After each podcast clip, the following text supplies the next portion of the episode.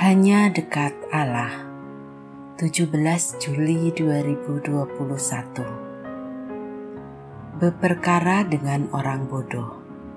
Amsal 29 ayat 9 Jika orang bijak beperkara dengan orang bodoh Orang bodoh ini mengamuk dan tertawa Sehingga tak ada ketenangan dalam Alkitab Bahasa Indonesia masa kini tertera, kalau orang bijaksana dan orang bodoh berperkara, orang bodoh itu hanya mengamuk dan tertawa, sehingga menimbulkan keributan.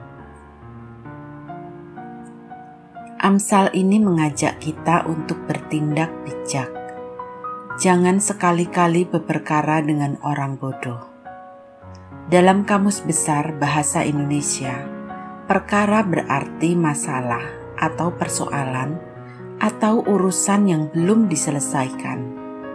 Sehingga beperkara berarti mempunyai masalah atau persoalan yang harus diselesaikan dengan seseorang.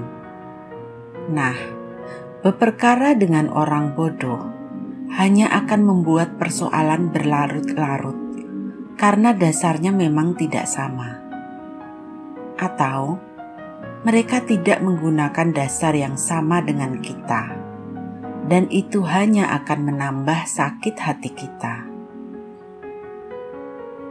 Berkait dengan orang bodoh atau orang bebal, Kitab Amsal selalu mengingatkan agar kita bertindak sungguh-sungguh bijaksana jika kita memang merasa dirugikan oleh mereka, mungkin jalan terbaik adalah lupakan saja persoalan itu, sebab kita akan capek sendiri jika harus memperkarakan persoalan itu.